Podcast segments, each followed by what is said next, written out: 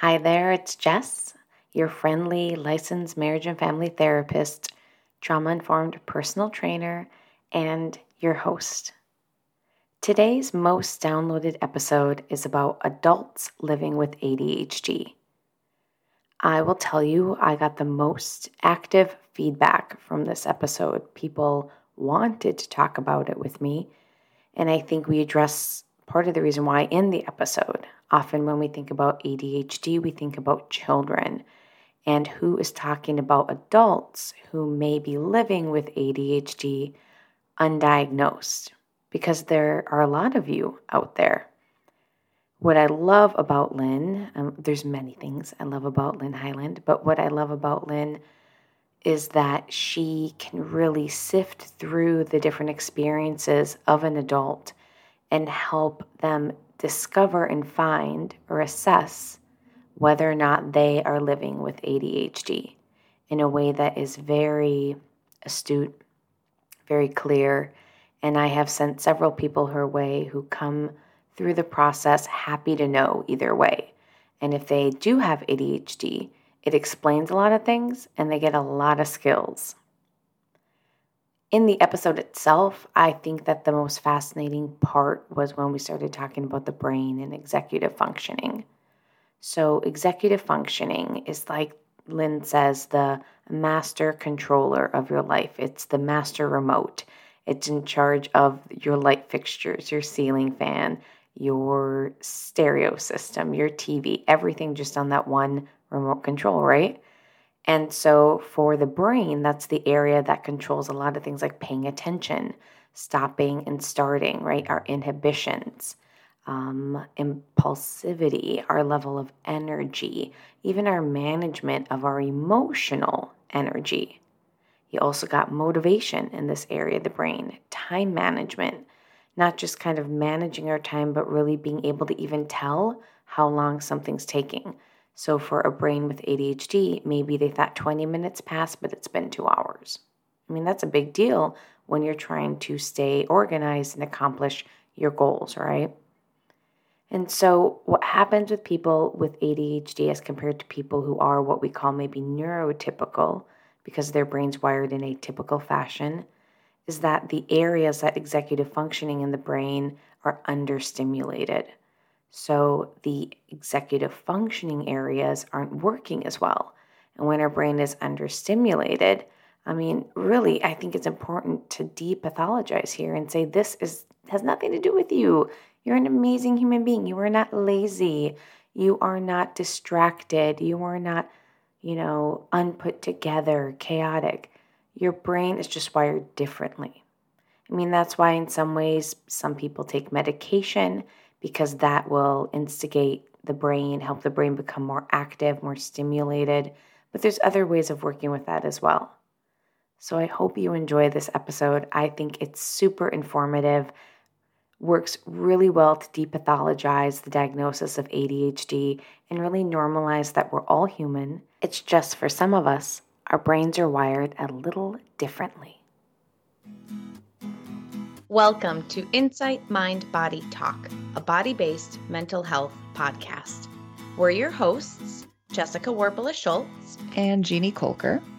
Whether you've tried everything to feel better and something is still missing, or you've already discovered the wisdom of the body, this podcast will encourage and support you in healing old wounds, strengthening relationships, and developing your inner potential. All by accessing the mind body connection.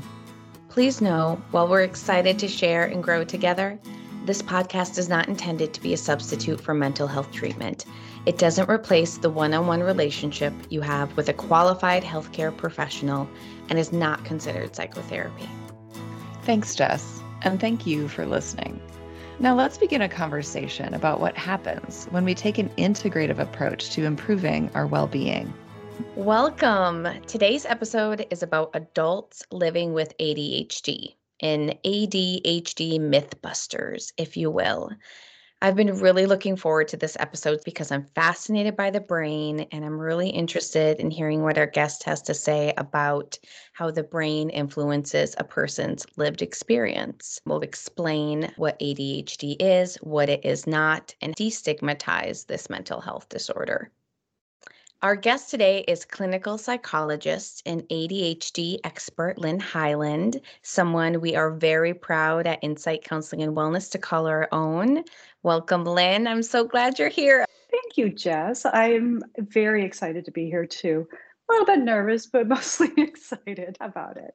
Well, you know, I get nervous too. And yet that's what makes it so amazing the process of showing ourselves as therapists. So thank you. Thank you for being vulnerable and bringing your excited and nervous self to the table. Well, thank you. Yeah, before we dig in, I'd love if you can share with our listeners a little bit more about who you are and how you chose this area of expertise. Okay. As you said, Lynn Highland, I am a clinical psychologist. I work at Insight, which I love, and have been doing clinical work, i.e., therapy, psychotherapy, for 20 years. And ADHD is very close to my heart because I have ADHD. I was diagnosed when I was five, which was a really long time ago because at that point they called it hyperactivity.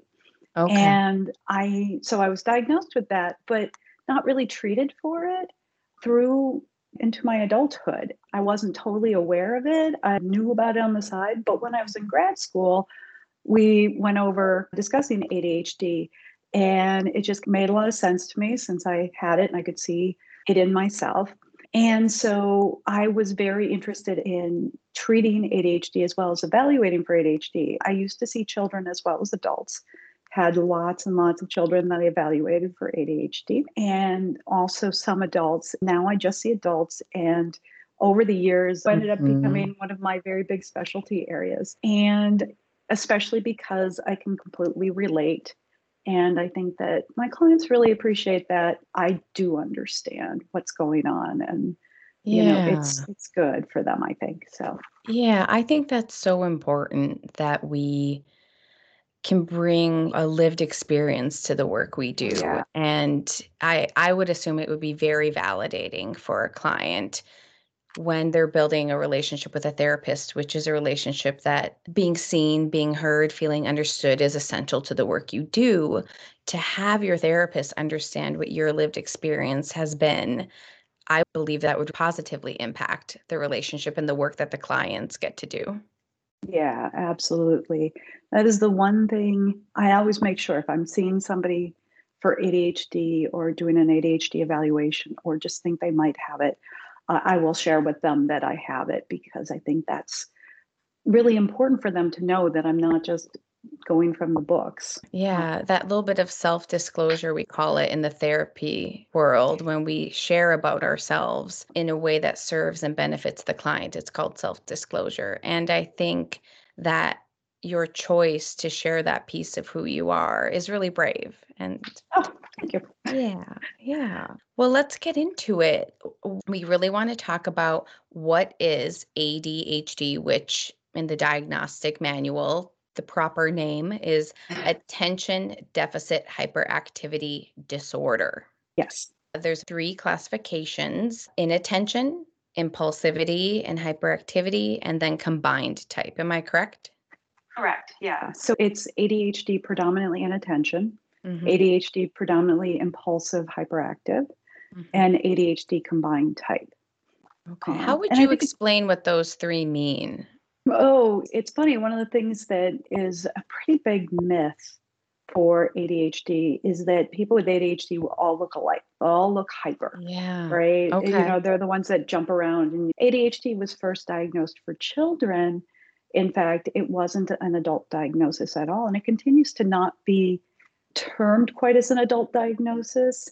Mm. And the descriptors that we use for it, the criterion that we use to diagnose it, is based on children, not on adults. And so people think about ADHD, they think about a child who just can't sit still. And that is is quite the myth. The ADHD predominantly in attention, what the people call ADD, is mm-hmm. one where the, the person is having trouble paying attention and staying focused. They're easily distracted. And you'll see these people will be the kids that or adults that kind of zone out. Also, you get distracted by things and it may look like you're not paying attention, even if you're trying uh, to mm-hmm. pay attention, you're distracted by something. And we see, especially a lot of girls with ADD, attention deficit predominantly inattention, don't get diagnosed because they're quiet and oh, you know sure. they, they don't attract a lot of attention but they zone out a lot and so they miss things in class i actually generally i'd say i diagnose i, I evaluate more women than men uh, because I think more boys get the diagnosis as children than girls. Mm. And so I'll have somebody come into me who's female and they have it, but they never got diagnosed because they were quiet and didn't. Yeah. Part of, in a way, the gender conditioning, people pleasers wait till spoken to condition not to push the boundaries. So I can see how that diagnosis might fly under the radar. Absolutely, absolutely. And these girls then have, they zone out like in classes and they miss a lot of stuff. Yeah. And it's very frustrating. And they got told, you have so much potential, you're not living up to your potential uh, without getting that diagnosis, which is explaining why they're not living up to that potential. Mm-hmm. So uh, then yeah. there's ADHD, predominantly hyperactivity, impulsivity. So hyperactivity is lots of energy and we see that in kids with ADHD. We see it as they're they're constantly on the move.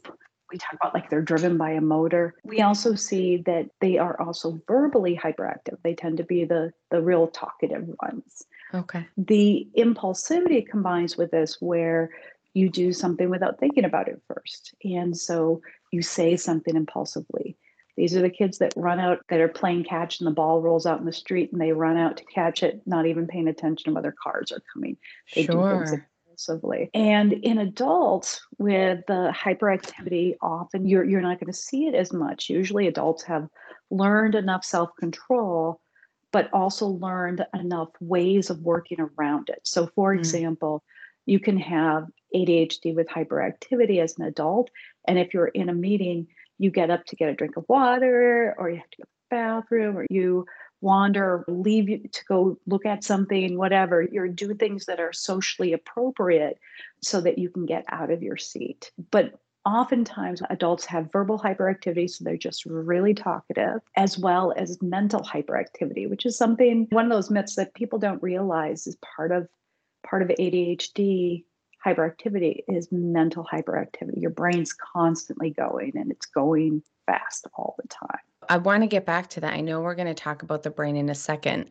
What does both look like when it's combined? That's the big part, part where there's not a, a specific, it doesn't all look the same, mm-hmm. right? So if you've got somebody who has more inattention than hyperactivity impulsivity, but they still have the hyperactive impulsive, they are more likely to maybe be a little quieter, maybe not as running, but their brain's going and they get distracted by their own thoughts. Mm. And so that's part of distractibility. It's not just external, it's also internal. Others, they'll be more hyperactive, impulsive, but still have that inattention component. And there are ones that actually hurt a lot of people's feelings pretty easily because they just say whatever comes to mind. They think really quick you'll find them a lot like you you miss their transitions. They'll be in a conversation they'll okay. suddenly start talking about something you weren't talking about. It's whoa what this isn't what we were talking about. And they've already gone through this process of a transition and they don't realize nobody else was following you know? Yeah so we have these three types. What do you see as most common? In adulthood i tend to see more of the combined type that's mm-hmm. for sure. If somebody has reached adulthood without an adhd diagnosis they're probably mild, have mild to okay. moderate ADHD. And a lot of people have a picture in their head somebody with extreme, with more significant ADHD. And so that the person with mild ADHD who has made it through into adulthood relatively yeah. successful, but is, is struggling with some things and wonders, why am I always sticking my foot in my mouth? Why do yeah. I always miss out on the conversation? Why can't I just sit still and relax on a vacation? Yeah. Those sorts of things are more mild. If you've gone through into adulthood being eh, relatively successful or at least functional, And you're like, what's the ADHD diagnosis going to do for me? It actually just explains a lot. It mm-hmm. takes that guilt that you have for not meeting your potential away. And it also says, oh, look, here's a bunch of things, coping strategies you can try to help you with your ADHD. And and you can start applying those things. And you wouldn't have gotten those probably if you hadn't gotten that diagnosis. I'm excited to share with our listeners some of those strategies that you use with your clients and with the groups that you work with. Going back to the the depathologizing, which means helping someone feel like they're not the problem. I think giving a diagnosis can do that. I agree completely in that there are these symptoms or experiences we're having, and often we internalize and look for fault, right? Just normally trying to figure out what's going on. And often, like you said, why am I always sticking my foot in my mouth? Why am I struggling to maintain this relationship? Or why is it so easy for the people around me to get their homework turned in during right. a pandemic when we're all online? But it's really hard for me to do that? Or why am I trying harder than everybody else? Yes. And yet I'm farther behind everybody else. And the diagnosis can help take the I out of it and give right. reasoning. Yes. And it, and it is a it's not something first of all it's invisible which is hard but it's not something made up there's actually brain function involved and it's how your brain is wired and it's not your fault to have ADHD.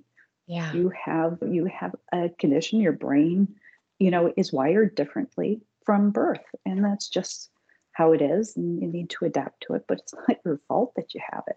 Yeah. And a lot of it's oh, you just need to be more disciplined about it. You just need to put in more effort and willpower. Well, the, the whole point of ADHD is it doesn't respond to effort and willpower. Well, people try and try and try and then they come into me with depression or anxiety because they spent their whole lives not quite being their potential. And they've been, they don't know why they've become kind of, there's a unexplained incompetence sometimes. Yeah, that's absolutely failing. true. Mm-hmm. Yeah.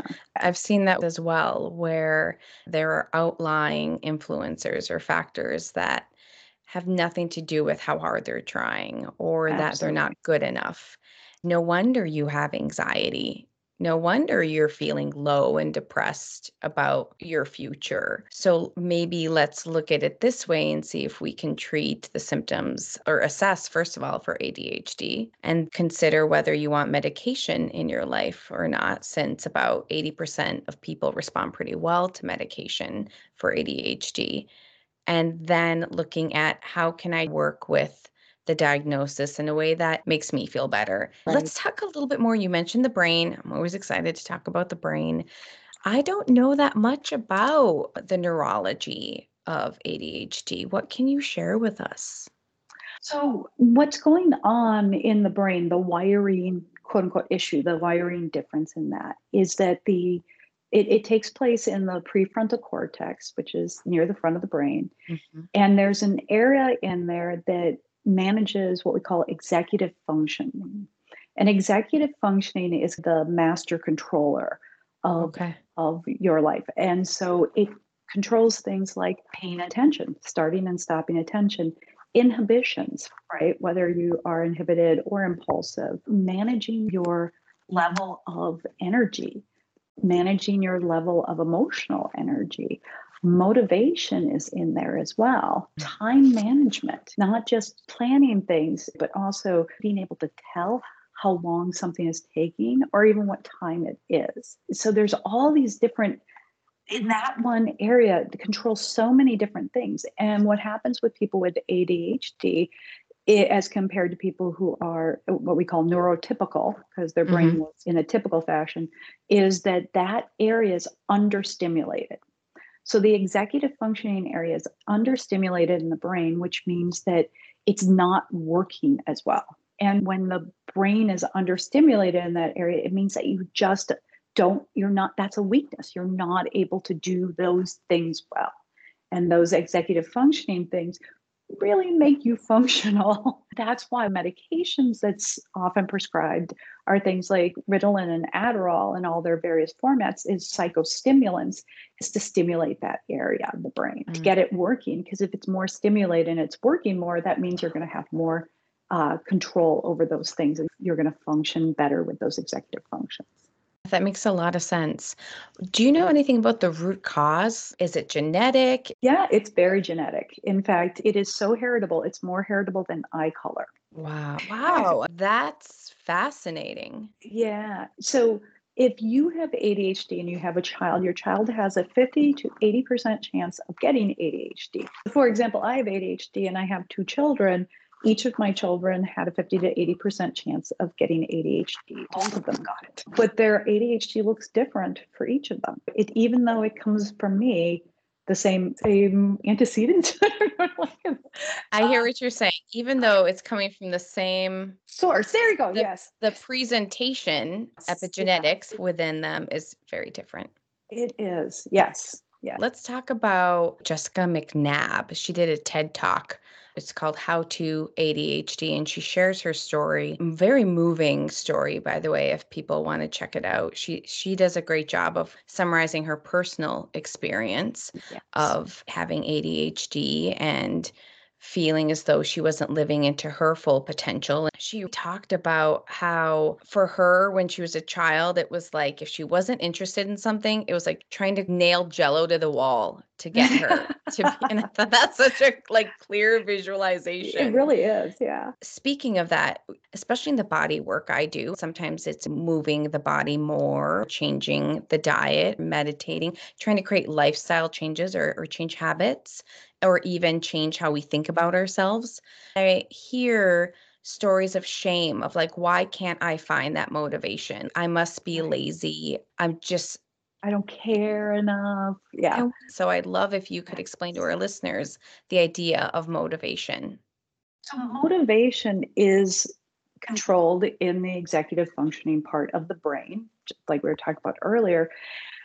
People with adhd have little to no internal motivation. Internal motivation is where you say, I'm going to do this thing, and you do it. You don't say, I'm going to do this because, you just say, I'm going to do this thing. Which you I didn't know, by the way. I did not know yeah. someone with ADHD does not have an internal source of yeah. motivation. Uh, I didn't know that. And if you think about how much self help propaganda is about just do it. It's all within. Yeah, if you yes. can't be with yourself and find motivation, something wrong with you that you have to work on. Yeah, I call it propaganda very, because it's really selling. And so they think if I can't pull that from from within, what's wrong with me? Yeah. And and the answer may be you have ADHD and you have little to no internal motivation. So you have to get external motivations. And mm. external motivators are not just things like grades and money. It's also how you feel about things, which you'd say is internal. But what it is that because of the stuff around you, it makes you feel good or bad. So I work with people with ADHD. They come to me because they're having trouble with something like focusing on the job, getting their yeah. work done for work or for school or what have you. And it's okay, you probably have little to no internal motivation. So we need to figure out what external motivators can motivate you? What external things can motivate you? Do you want to get straight A's? If you do, that might be enough motivator. Do you want to get a promotion at work? If so, that might motivate you. Deadlines are huge motivators for people. Mm-hmm. It's and and I cannot tell you how many people over the years I've spoken with who had ADHD who are like, it's the two days before the project is due, yeah. be it school or work, mm-hmm. and they're they pull an all nighter and but they couldn't get to it and they kept wanting to get to it, but they never got to it before then. And it was that deadline, it was that pressure. And mm-hmm. so some people with ADHD can really thrive in high pressured environments because they've got that constant external motivator pushing them. If you don't have an external motivator, then it's like creating one. Sometimes one of the best ones is accountability, right? It's if you say, okay, I'm going to get this done by Monday and it's not due till Friday, eh, you're never going to work on it. You know, yeah. I have to get this done by Monday because I promised my coworker that I'd get it to them so they could do their part. Or right, if having somebody that you have to get something done for, or they're going to be upset, or they're going to fail. Those sorts of accountability can really help. One of one big external motivator is actually it seems an internal but it's not the motivation isn't is not internal but the feelings are anxiety is a mm-hmm. huge motivator. For example when somebody is really worried about getting good grades they can actually be very motivated and get everything done and look like a, an ideal student because they are so motivated by their anxiety. Just keeps them on edge. It's like pressure. Like okay. what's this pressure of the anxiety? Then what happens is they reach adulthood they where they've succeeded really well school college if they go work and then they get to a point where they're not worried about it anymore or they get treated for their anxiety and when their anxiety goes down all of a sudden they're not functioning very well anymore. Yeah. they're starting to get the motivation to get things done because they've always had that anxiety pushing them. They don't know why they're suddenly not able to get things done and they're finally relaxed for the first time in their lives. And it's so hard because when we get to this point in a therapy ses- setting, the person oftentimes has to decide between managing their ADHD functioning and being anxious.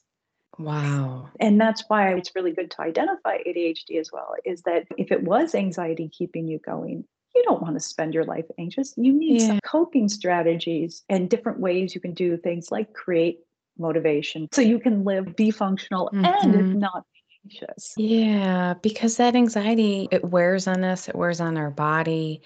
I've seen that as well. That's absolutely true. One of the main things we see from people with ADHD is a lot of procrastination, mm-hmm. right? And just attending to things when you have trouble attending is really tiring. And so you want it to be easier to attend to things it's easier to tend to things when you have motivation. Yeah. and so yes. if your motivation is low and you're you're struggling to find something, then then you generally procrastinate a lot.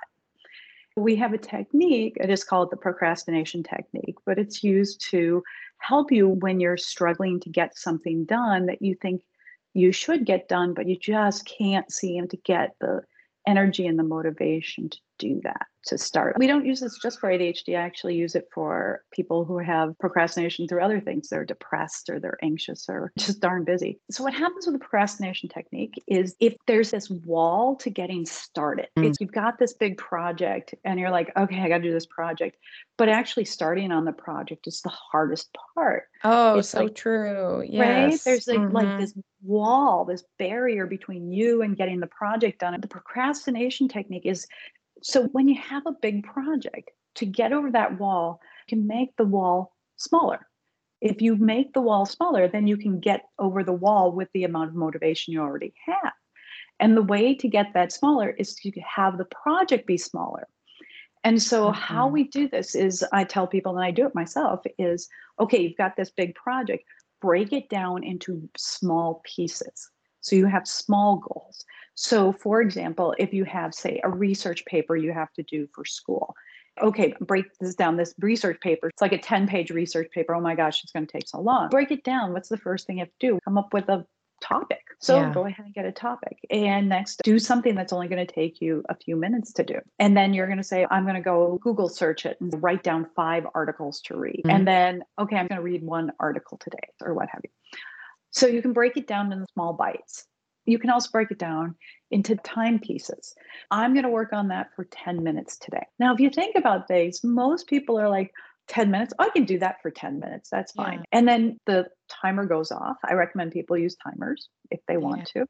Timer goes off and you're like, okay, I'm done. I can do a few more things. And so what we find is that you make a goal. Say you make a goal 10 minutes each day, you're going to work. Okay. And people are like, that's not very much. By the end of the week, you've done 70 minutes. The motivation, I believe, sometimes kicks in once we're doing something, like the inspiration and the interest kicks in once we've already started going. During our production meeting, you brought up a concept that you've witnessed in your work, something you call the zone of comfort. Right now, this procrastination technique, it's reminding me about breaking things down and getting into it. Can you explain for our listeners the zone of comfort? Absolutely. It's about the amount of stimulation that you have. So everybody has this place where they there's too much stimulation and they get overwhelmed, or there's too little stimulation and you get bored. And for most people, they prefer not to spend time bored or overwhelmed. Those are really uncomfortable. And so everybody's got this band that is their zone of comfort between too much stimulation and too little stimulation, between overwhelm and boredom. The thing for people with ADHD is they also have this band, but I believe it's much more narrow. So, mm-hmm. in other words, they are easily thrown out of that zone of comfort by a little more stimulation or a little less stimulation. And that people who are neurotypical and don't have ADHD, theirs is kind of wider so they can tolerate more uh, stimulation before they get overwhelmed and they can tolerate less stimulation before they're bored. Now, the thing with ADHD is that doesn't mean it's strictly right in the middle because there's some people with ADHD who get bored very easily. And so their zone of comfort is near the top mm-hmm. where there could be a lot of stimulation and they're still bored. And these would be the people with ADHD you think are thrill seekers, the ones that like to bungee mm. jump, skydive, or drive really fast. Whereas other people with ADHD get overwhelmed by too much stimulation. I actually I think I'm one of these people because what happens is I can't stand to work at a desk that isn't neat and tidy. If there's paper scattered around, it's too much stimulation. It feels like chaos to me. Mm. And so I have found one of my coping strategies for my ADHD and this zone of comfort is that I make sure my task my desk is tidy when I'm going to work on it. And then I feel it's less stimulation and I'm more comfortable and I'm also able to focus better. It reminds me of in sensorimotor psychotherapy, we have what's called the modulation module, our thoughts, our feelings, our physical sensations, movement, the senses. At all times, that information is coming together in our present moment and within this window of tolerance. And so, if something happens that makes us feel overwhelmed, we may leave our window of tolerance and go above it. We also go down into hypoarousal. So, we freeze or we feel numb or shut down or collapse. And the way you describe that comfort zone is the way we describe the window of tolerance. Everyone's is different. It yes. can be smaller, it can be bigger, it can change based on the day, or even let's say now, if you're a person with ADHD, your window of tolerance may be smaller than the neurotypical brain. And why that's interesting, knowing this, I think can really help a person in predicting triggers or observing what's happening within their system so that they can make individualized choices for coping. Like you said, you're closer to the edge that needs less stimulation, less input coming into your brain, helps regulate your system. Yeah. Yeah. yeah absolutely. That's so cool. We're not done yet. We want to share practical strategies for anyone listening. Yeah. Someone with ADHD has a poor working memory, right? So what happens is in the brain with memory is you have to keep something in short-term memory long enough for it to go into intermediate and long-term memory. So the short-term memory is a few seconds to a couple minutes mm-hmm. mostly seconds for people with ADHD. And that, but you have to stay focused on it. And so it, it takes your attention. Good example of this. Say you meet somebody at a party and you meet them and you're like, hi, and you each give your name. Let's say Bob you meet Bob and you're like, oh, this is Bob. Okay, hi, it's nice to meet you, Bob. So, what do you do for a living? And Bob starts talking about what he does for a living. By that point, I'm now focused on one, asking the question, what do you do for a living? Mm. Two, listening to him say, what do you do for a living? And I have forgotten Bob's name. Mm. Because I can't keep it in my head long enough. Because you have to focus on it long enough to get it into intermediate and then long term memory. And so the same thing happens if you decide you're in the middle of, say, your living room and you realize, oh, I need to go grab that piece of mail and get it up to the mailbox that's in my office. And you walked from the living room to your office. And by the time you've gotten to your office, you've been distracted by something and you forgot what you came to the office for. Yes. You just can't remember. Again, most people have these moments and everything, yeah. but people with ADHD have them a lot. Mm-hmm. so, one of the things I really recommend is technology. We have such amazing technology now for helping with various skills, but this one for memory, really good ones. And so, Alexa, Siri, Google Nest, whatever it is, those devices that are set up to listen and answer, you can say, Alexa, add something to my to do list. And Alexa will ask you, What do you want to add? And you say what it is, or add hamburger to my grocery list. And you don't have to stop and find a piece of paper. You don't have to take care of the issue immediately, right? And so now I just use my phone, whether I stop and type something in or I, you know, have Siri add it. My coping strategy for this for many years, I would think of something I meant to tell my husband. And then I'd go into his office to say, Oh, I remember we're supposed to talk about this. And he would look at me and go, Could you not interrupt my work? I'm like, oh gosh, because one, I'm impulsive, but 2 mm-hmm. I know if I don't do something about it immediately, I absolutely will forget it. Uh-huh. And in ah. fact, many of the times I would go in to bug him is because I'd remembered and then forgotten and remembered, then forgotten and remembered, then forgotten. And by the way, for anybody who uh, is lives with somebody with ADHD, close your office door. I will tell you, just close your office door if I, I kept telling him, please close your office door. If you close your door, and he just didn't want to close his door. I'm like, it will stop me from interrupting you. I promise, because I'll have that barrier there. We have just such access to technology. And I just wonder how many marriages are flowing better now that Siri exists. But I mean, that does bring up having reasonable expectations for ourselves and for our loved ones with ADHD and, you know, having that conversation about how to support each other. The more we can educate loved ones or family members on what it's like to have ADHD, the more we can increase the empathy and the mm-hmm. understanding of how Absolutely. to support them so that in those moments if you walk in it doesn't feel like you did something wrong both people in the equation know oh there's some ADHD and we can exactly. support each other and move through it. So there's a really good book called Driven to Distraction that explains ADHD. It was written by a I believe a psychiatrist and I'm not certain but I think he has ADHD. You have to understand I read this 17 years ago. But it gives you all these case examples so you can see all the different ways that ADHD can present. It gives people kind of an idea. And in fact, when my husband and I were dating, I gave him this book to read. And he read it and he really understood my ADHD more. Understanding there's a shift to compassion and supporting exactly. each other. I can imagine how, if it's either undiagnosed or the partner or family member or employer doesn't have an understanding of ADHD, that it can cause some pretty big conflicts or issues.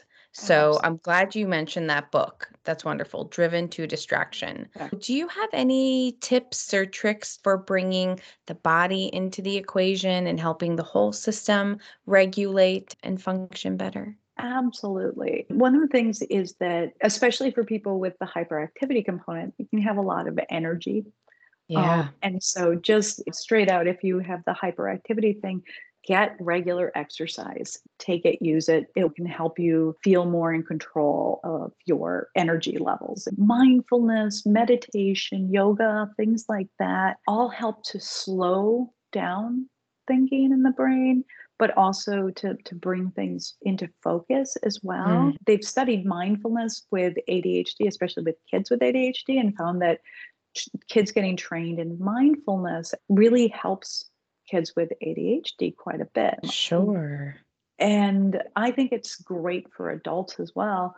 One of the things just to mention is that I know for myself, and I've spoken with a few people who with ADHD who've had the same kind of experience, is that I really struggle to meditate on my own, to sit still for 10 minutes and just, frankly, just to sit still for 10 minutes is really hard for me. Sure. yeah. In the first place. But to stay in the moment and everything. I struggle with that. But when I do guided meditation, it works really well for me. If that works for you to have some sort of an external guide for it, then use that.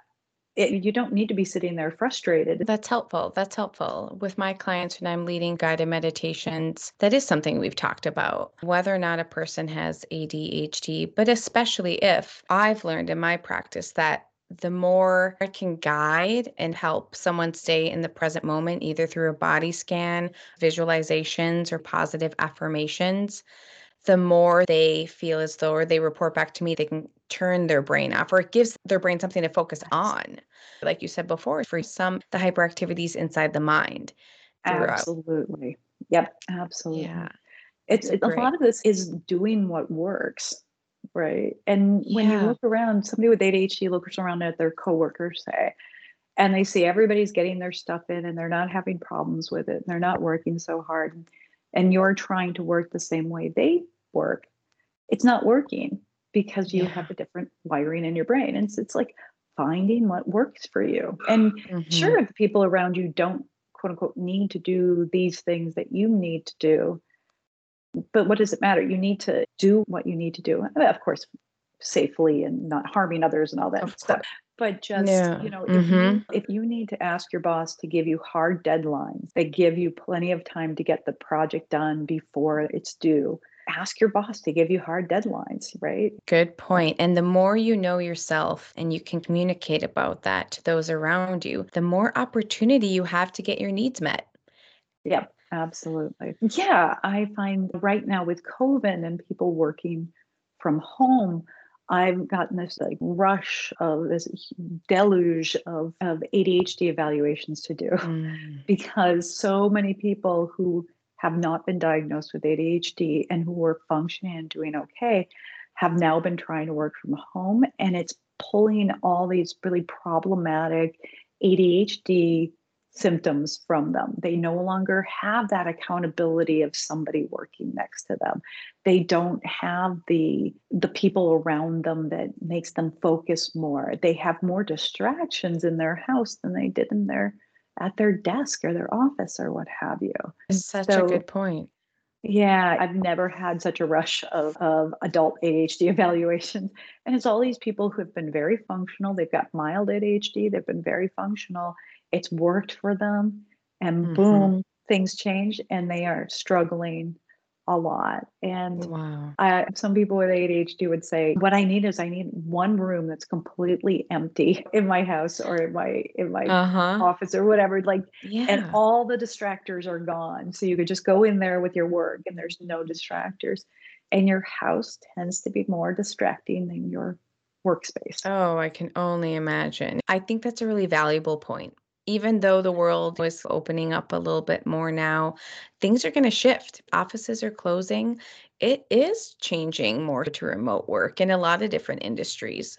So, share one last tip. How do you support someone in those moments? The distractibility thing is a quote unquote quote unquote simple fix of creating a space, even if you don't have a room for it, but creating a space that's not as distracting. And that okay. may be you have to wearing headphones while you work, the tidy desk. If you have to create a corner in your room that is nothing on the walls, it's a desk with a laptop on it or a computer on it, and yeah. you sit there so you're not distracted by you have to face the corner of the wall. Don't face a window because I'll tell you what, you'll be watching every car that goes past you. Again, Lynn, this has been a great conversation. I appreciate your time and your skill in sharing with all of us. I want to let our listeners know too if you identify with any of this information, there are ways that you can seek a formal assessment from a specialist like Lynn. There's several in our community. And we hope this information also helps the loved ones of those with ADHD increase their understanding and their compassion for the atypical neurological experience. So, to close out, Lynn, let's end with talking about the wonderful qualities that ADHD can create within a person. What do you see in your clients and even within yourself? Oh, I have to tell you, one of the reasons I do specialize in ADHD is my clients who have ADHD are my favorite clients because they are so dynamic. Mm-hmm. Having conversations with them is so much fun. And they'll hit all these different things because they'll meander in their thoughts as they get distracted by things. And that's really cool. It's fun. You find a lot of energy, and people with ADHD tend to be pretty sensitive. And of course, there's lots of people that will say, "Oh, you're too sensitive," negative quality. I think it's a fabulous quality. You find I more agree. passion, you find more creativity. A lot of people with ADHD have a lot of positivity as well, which is very cool. And one of the best parts is the hyper focus. If you get somebody with ADHD that is interested in a certain area, they can do amazing things because they're mm-hmm. able to just completely hyper focus block other things out and really work on it. And they can be incredibly productive, incredibly good, incredibly detailed at things, thinking outside the box. And there's just really some absolutely fabulous parts to ADHD and people with ADHD. And I got to tell you, I don't know what it's like to be neurotypical. I don't know, but I wouldn't, I don't think I'd ever want to not be ADHD. Some days, eh, eh it's a little hard to pay attention, but I've been able to manipulate my life in a way to make it fit and work. And so it doesn't cause me a lot of issues. And I think it gives me a lot of positives, and I really like it. I agree. I agree. And I'm glad you're you. I oh, always oh, appreciate your energy, enthusiasm, your drive and commitment to serve. And you just have so much to share. So thank you again for being oh, here. You. Yeah. it was fun. Thanks. Oh, Jess. Oh, good. Good. Yay. Join us next week where we talk about the wisdom of the body, a sensory motor approach to healing. We'll talk about treating trauma using the body as the entry point. It's one of my areas of expertise. It's an episode not meant to train you in using the model, I promise. No one's walking out a sensorimotor psychotherapist, but instead deepen your understanding about sensorimotor psychotherapy, its guiding principles, and its key concepts. I'm grateful to have Kate Louth, a fellow sensorimotor psychotherapist, as my guest. I hope you'll join us. Thank you again for joining us on Insight Mind Body Talk, a body centered mental health podcast. We hope today's episode was empowering and supported you in strengthening your mind body connection. Please join us again next week as we continue to explore integrative approaches to well being. Until then, take care.